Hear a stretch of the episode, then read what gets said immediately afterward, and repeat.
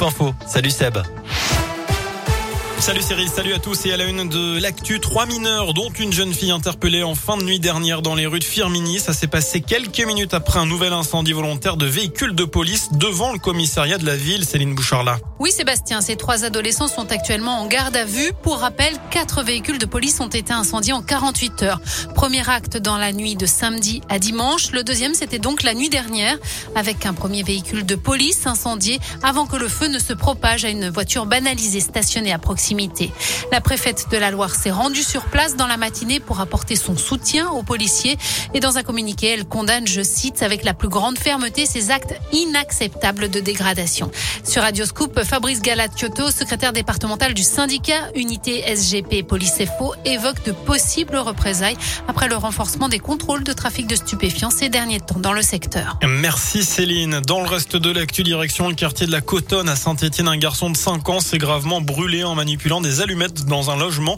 Euh, cela aurait embrasé son t-shirt. Le bambin présentait de sévères brûlures au ventre et au niveau d'une maison. Selon le progrès, eh bien, il a été évacué à la mi-journée au centre des brûlés de Lyon.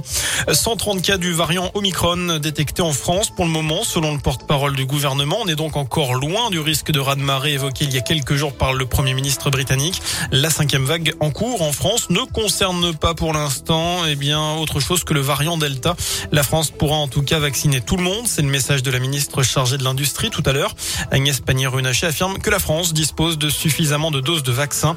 27 millions en stock avant les livraisons prévues en janvier. De son côté, Pfizer a confirmé aujourd'hui que sa pilule anti-Covid réduisait de près de 90% les hospitalisations et décès chez les personnes à risque. Et ce, lorsque eh bien, cette pilule est prise dans les premiers jours après l'apparition des symptômes. Contre la précarité, les temps partiels imposés, les salaires de misère, les salariés de l'animation et de l'éducation populaire en grève aujourd'hui et demain. Il y a eu des manifs partout en France et à saint ce sera demain après-midi.